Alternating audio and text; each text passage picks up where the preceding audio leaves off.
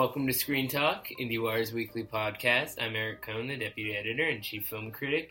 Joined as always by Anne Thompson, this time from her bedroom in Cannes. We no are funny sitting stuff, on the I bed. but we are actually on a bed in Cannes, and it's it's about 1 a.m. here, a little past that, which is the perfect time in by Cannes standards for talking in serious ways about the film industry. No, because- it's not. We should be out at the Grand having a drink, talking to people about what's going on. Well- and we are so dedicated to our work and our obligation because we have put this thing off for several days that we tore ourselves away from the potential fun we could be having well, and fun came back to the room. is and relative. tomorrow morning we have 8.30 movies. both We'll see another movie. We squeezed in a rosé with a friend of ours in the film biz before we came back here, so we are freshly uh, filled with intel and, and all kinds of ideas about things that are going on here. And you know, the one thing that I really like about Cannes is that it's so dense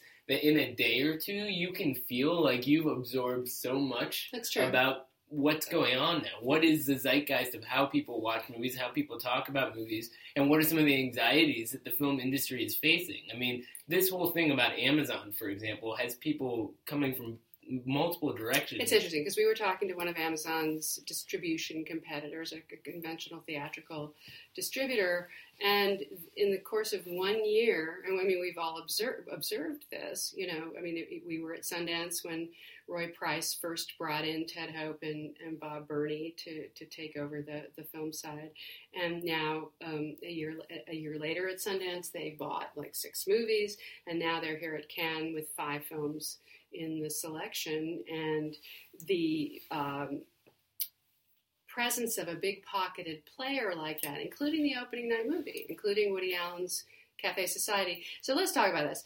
Cafe Society, nice reviews. You liked it Solid. very well, um, more than me actually, more Yeah, I mean, more it's- than it's- I did, and but you know. I recognize how well made it is, and It's so a it's a it's a fun Woody movie that's not doing anything you haven't seen before. it's cobbled pretty together from a lot of his old elements. Sure, but that's just the way that he does movies now. But it, it looks good. I mean, it's Vittorio Storaro delivers, and Yeah. it's his first digital movie, yeah. Which is good. But he he said he you heard it at this lunch that he made this movie for thirty million no, dollars. no, no, no. Right? He denied that he made it for thirty. Thirty was the figure that I've been told by some very good sources. Reliable sources. And he was willing to cop to high 20s and used the line, which was rather remarkable, actually, if you think about it, that he couldn't raise 30 million for a movie if he sold his wife on the open market. He actually said well, that. he's a great mentor of one-liners who doesn't have a, a great moral compass. But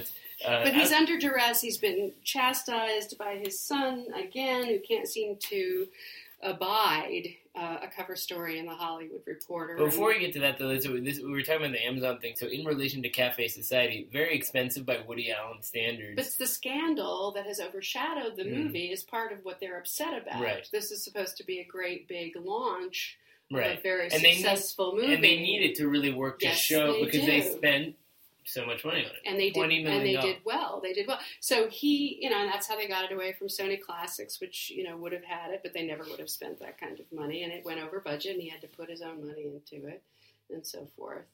Um, But you're suggesting that the the scandal, which at this point is basically a six month uh, commitment, because every time a Woody Allen movie comes up, Ronan Farrow could write another op ed. I don't mean, know that's- if that's true. I, I think that it, has been true that he cannot stand his father getting any kudos, and he'll he'll come. He's he's done this before. Um, The the conversation is whether it services and stuff. sticks. Yeah, I mean, does it? I mean, George Clooney basically took it over in the in the in the news cycle already today with Money Monster press conference, calculated Conversation Clooney about has that Donald power. Trump. He can he can get political and hijack even the the most zeitgeisty thing in the air at the moment.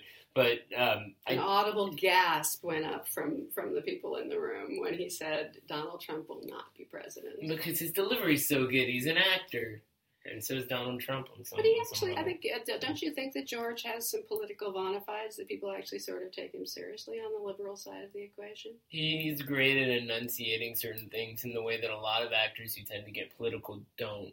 say what's going to happen with Sean Penn next Friday when Yeah, he does his press conference or something like that. So One of there's the few value in that. unsold movies. So people can probably tell just the way that we ramble through this stuff, just how things shift so much It can. And Well, it's chaotic. It's crazy. Yeah. You, you, we're juggling schedule. You know, you and I were just talking. You're not. You're not going to see this movie. I didn't get to see that Right. movie.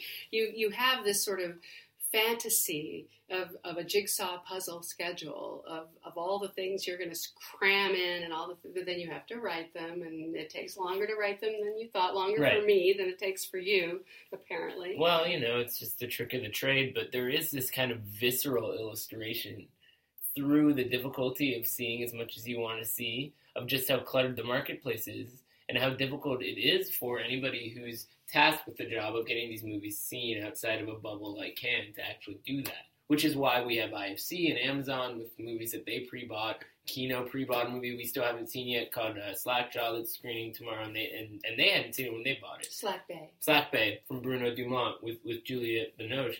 And so there there is something about kind of just the uncertainty of this festival that shows you how much it's disconnected from the way that movies actually exist outside of this place. No, there's this very strange um, disconnect between all these movies that are actually being bought and whether or not. I mean, the the the thing that still has to be shown is how they are playing and how critics are receiving them and whether they have any awards potential or whether there's really going to be any purchase for them in the fall film festival you know uh, derby you know there's there's only so many slots for movies that are going to really go the, the distance But it's early enough in the year that it can be a barometer for what these power players should do rather than what will happen. So if a movie bombs here and it's not, say, a completely terrible movie, maybe it's a sign that somebody just needs to do a reboot in the next few months. They have that. or put it off until the Or following put it off. Or decide, let's not spend money on awards campaign. or send it out in the summer.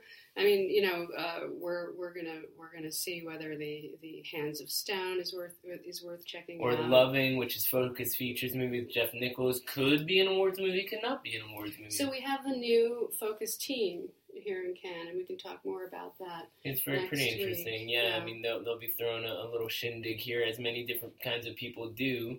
And you know, Amazon itself has a party that they- they're building up to because they still have so many things that they have to show. The BFG will be Disney's big sh- uh, shindig after that movie shows up, and I'm sure they have high hopes for that to play really well here. But let's talk about the Jodie Foster movie. I really thought it was her best movie Money to date. Monster. Well, As that's a director. is that a big statement right there? I don't No, know. she's always made movies that I would give a B plus for good, competent, well made, Well without going outside the box. Well, but what is the box? I mean, the Beaver was a very unconventional character study. And she got a great performance Yeah. out of Mel. I've actually liked the Beaver. What I couldn't understand was how she could make a movie like that and put all that time and energy and effort into it and give it that title. Like, hello, what were you thinking?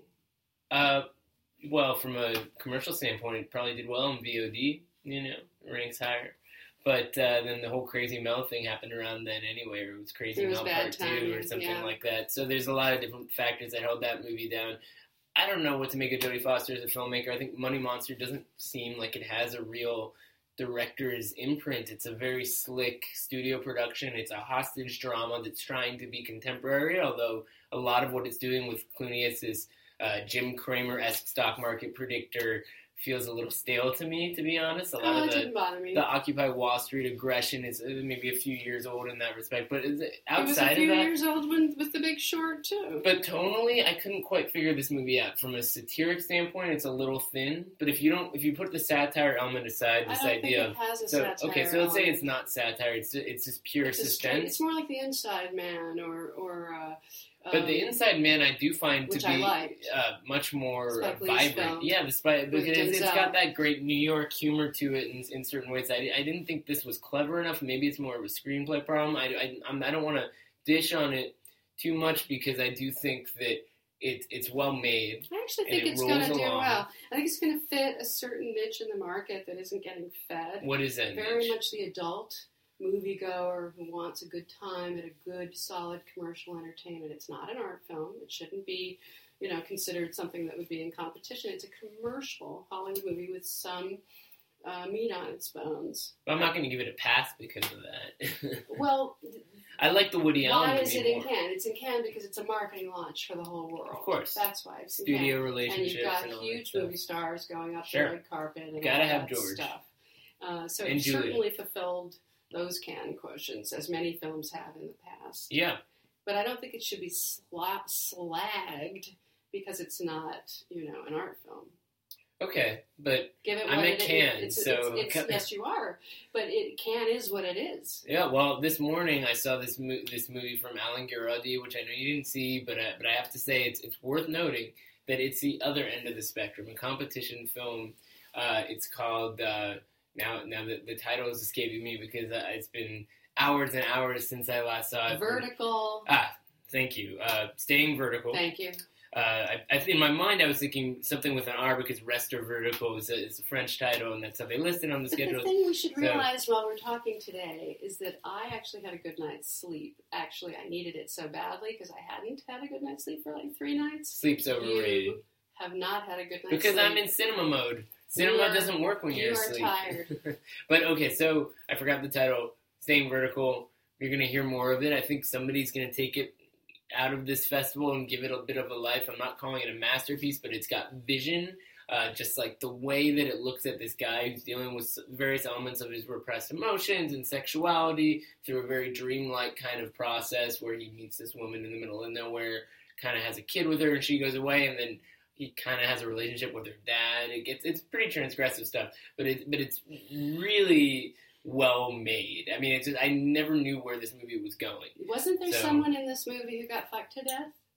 Yeah, it's a, a, a touch of a, uh, of a spoiler, so I won't go into too much more detail. But it involves a Pink Floyd song, and uh, never would have predicted seeing something like that on film. Certainly not at eight thirty in the morning, which is a uniquely canned kind of experience. But I love that kind of stuff. I mean, it's not, it's not to say that you know th- this movie is pornographic per se. It's that this scene is there to some degree to have an effect on you viscerally in in many different kinds of ways. To the shock value can be applied in different kinds of ways. that I think are creative. And so today meaningful. at the at the lunch at the Woody Allen lunch, Allen lunch down lunch down at the lunch down at the car, sitting there at the table as Woody and Kristen and all these people came through, and the word they that one of them used to describe this movie was that it was a queer movie. In the sense, not that it was a gay movie, but that it has a sensibility that is queer. We had an interesting conversation with Jesse Eisenberg about the distinction between gay and queer. well, he's not somebody I would really lean on for a clear distinction. No, he was asking. He was Oh, asking the gay journalist. He put it to the him. journalist. That's very interesting. Well, I think uh, you know the challenge with these kinds of conversations is that they need to be applied to the right kinds of things. To me, it's like I'm not going to talk about a Woody Allen movie in those terms because Woody Allen is just so far removed from anything that seems to open itself up to that kind That's of true, reading. for sure. So it just feels like this, you're ta- this was talking about vertical lim- lim- staying vertical. Yeah. So I mean, it is a it is a queer film. Uh, he's, he's a, a gay filmmaker who I think is applying a queer gaze to certain ways of looking at society. Okay. So that that counts for something. That's from probably from a commercial standpoint. There is also a market for that. That is true. as much of a niche as it is. Is it artfully arcane? Uh, I think your label might may indeed uh, apply in this case, which which is great because we'll You have think I more like exclusivity. this movie? It's it, well, it's a, that's the test, isn't it? And then something like Son of Saul comes along like last year, and it tops both of our top ten lists. So, We are capable of being on the same page. so I saw Laszlo Nemes last night at the opening dinner. He's actually the director of Son of Saul, who was here last year in competition. Now gets to just hang out and watch movies for ten days because he's on the jury. And I find the Cannes jury to be fascinating. Here you have, you know. Kirsten Dunst and George Miller is the president, and Mads Mikkelsen. I mean, it's like this Avengers dream team. It's a fantastic jury. And Yeah. then you have Arnaud Desplechin Yeah. as well. he could hijack the whole thing. With, with Nemes, they seem to be sort of in the same Yeah, they give a certain, certain cinephile sensibility, and then they match it with and as they were A-list talking, actors. and- yeah.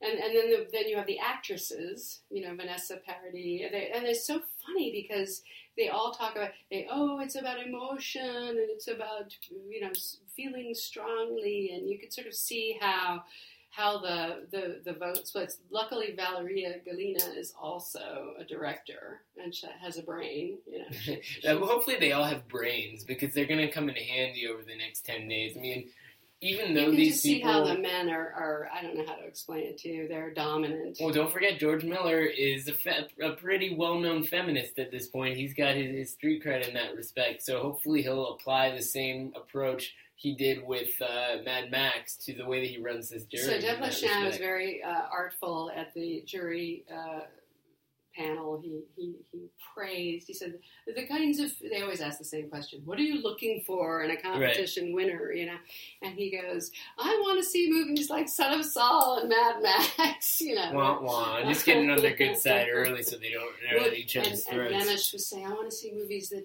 make me believe in the future of cinema." You know, the, Yeah, whatever. I'd just be like, I'll, I'll know when I see it. You know, I mean, wh- what? How can you possibly address a question like that? Because the, the method by which these people are going to select a movie that is going could have a real effect on its life beyond this festival and the filmmaker's career is so arbitrary. I mean, it's who knows. That was Nemes. Nemes actually said it's one of the most random things. You know, we have this particular jury. If it were another jury, it could have a completely different outcome.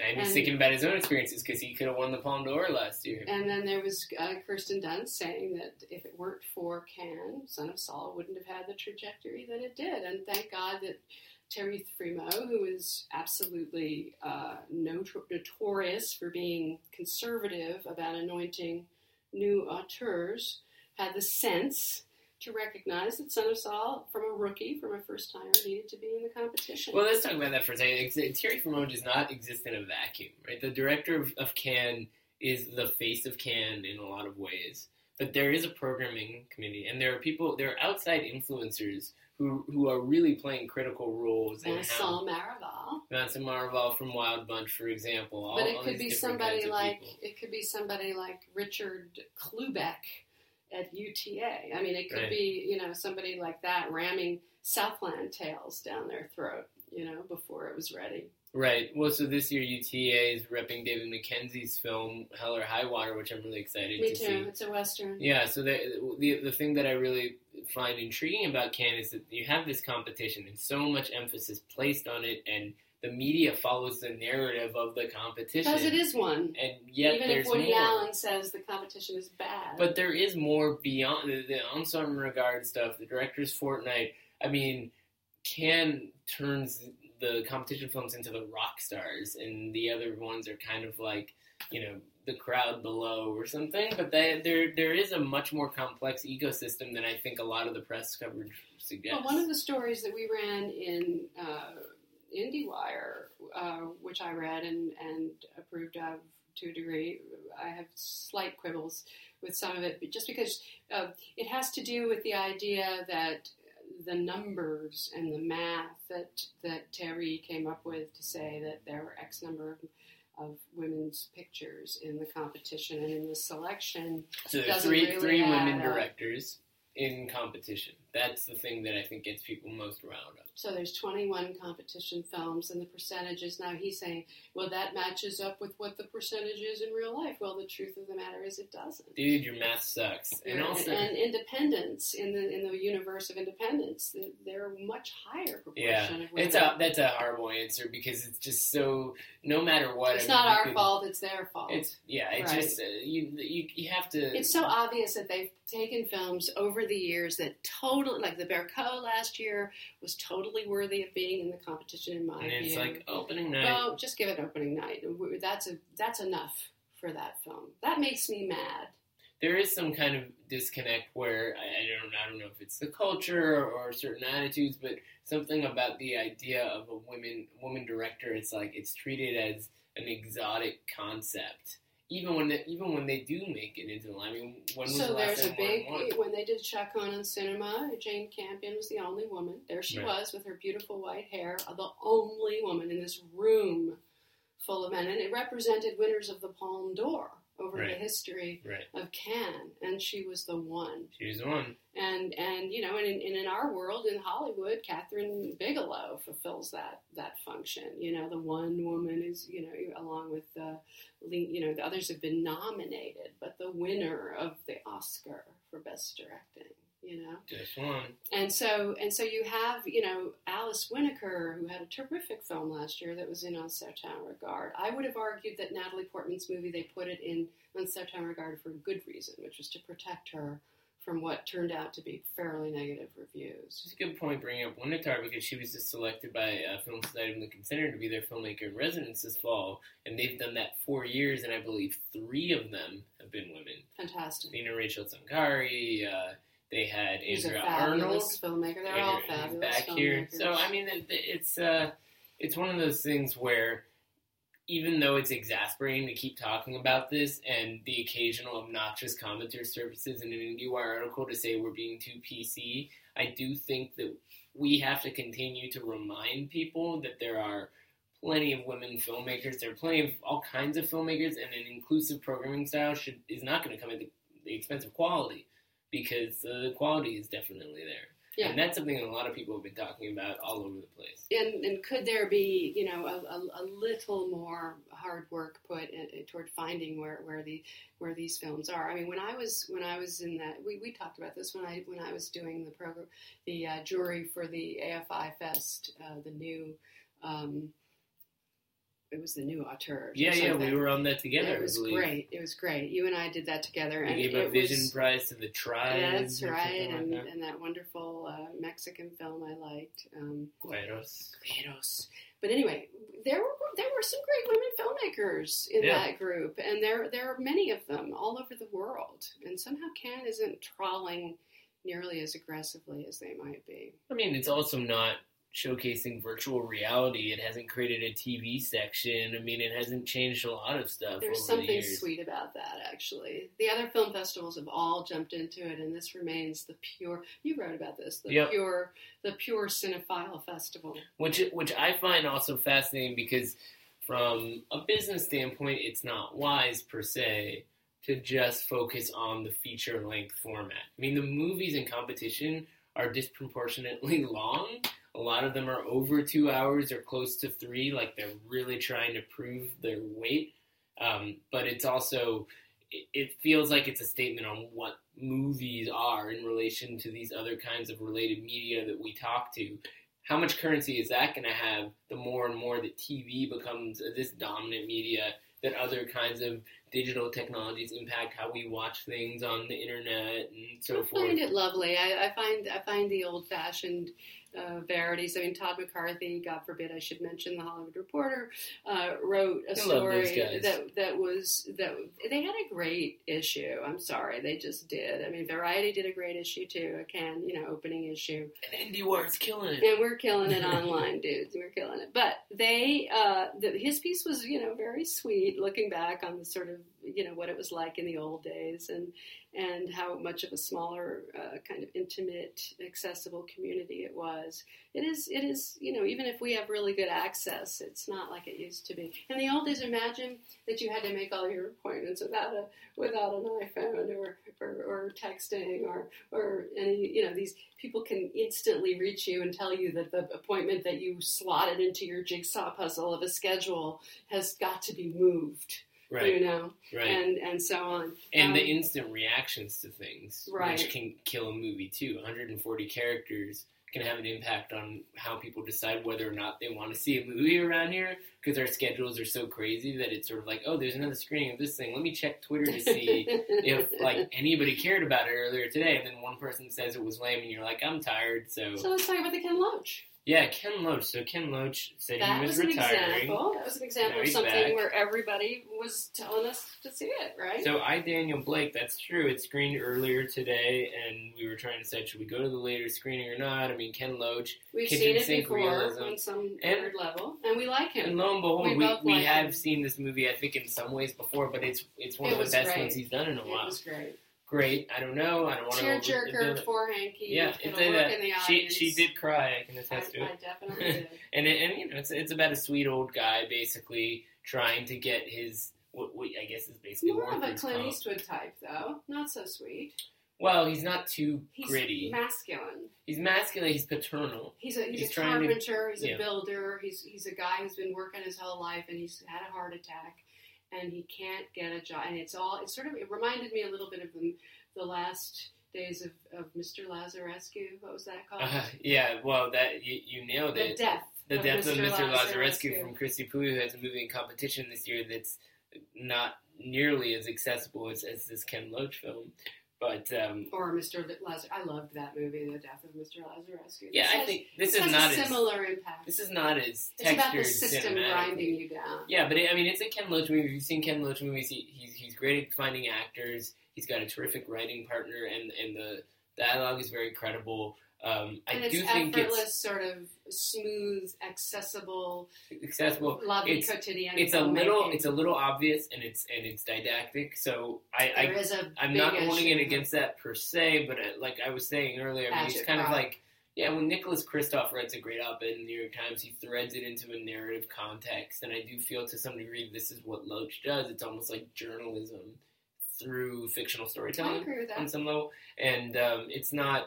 I don't think it's, It isn't anything a next drama. level. This is a drama. this is a yeah. bigger, more accessible drama than say Jimmy's Hall, yeah, which was which I last. liked, yeah. but I knew no one would go see. It's funny because he said that was going to be his last movie, and now he's saying this is his last movie, and this is a better last How movie. old is he for real? Eighty something or another. People can look it up, but he's been around a while, On that note, we're gonna go sleep.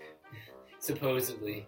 Once you get me going, you know, I could just keep keep doing it. We could do a special edition. Speaking of which, We're we going are to. going to We're gonna be Uh, at the American at the Pavilion. American Pavilion. If you are in Cannes, you can come on by on Wednesday at three p.m. We love meeting Come our on, listeners. We do. yeah, and especially here at Cannes, where we can hear from people all over the world. That's right. Apparently, they're out there. It's fun. which is amazing, and we love to get heckled and asked uh, difficult questions. And Come on Uh, by. Give us a hard time. let's do it, and uh, we'll touch base then.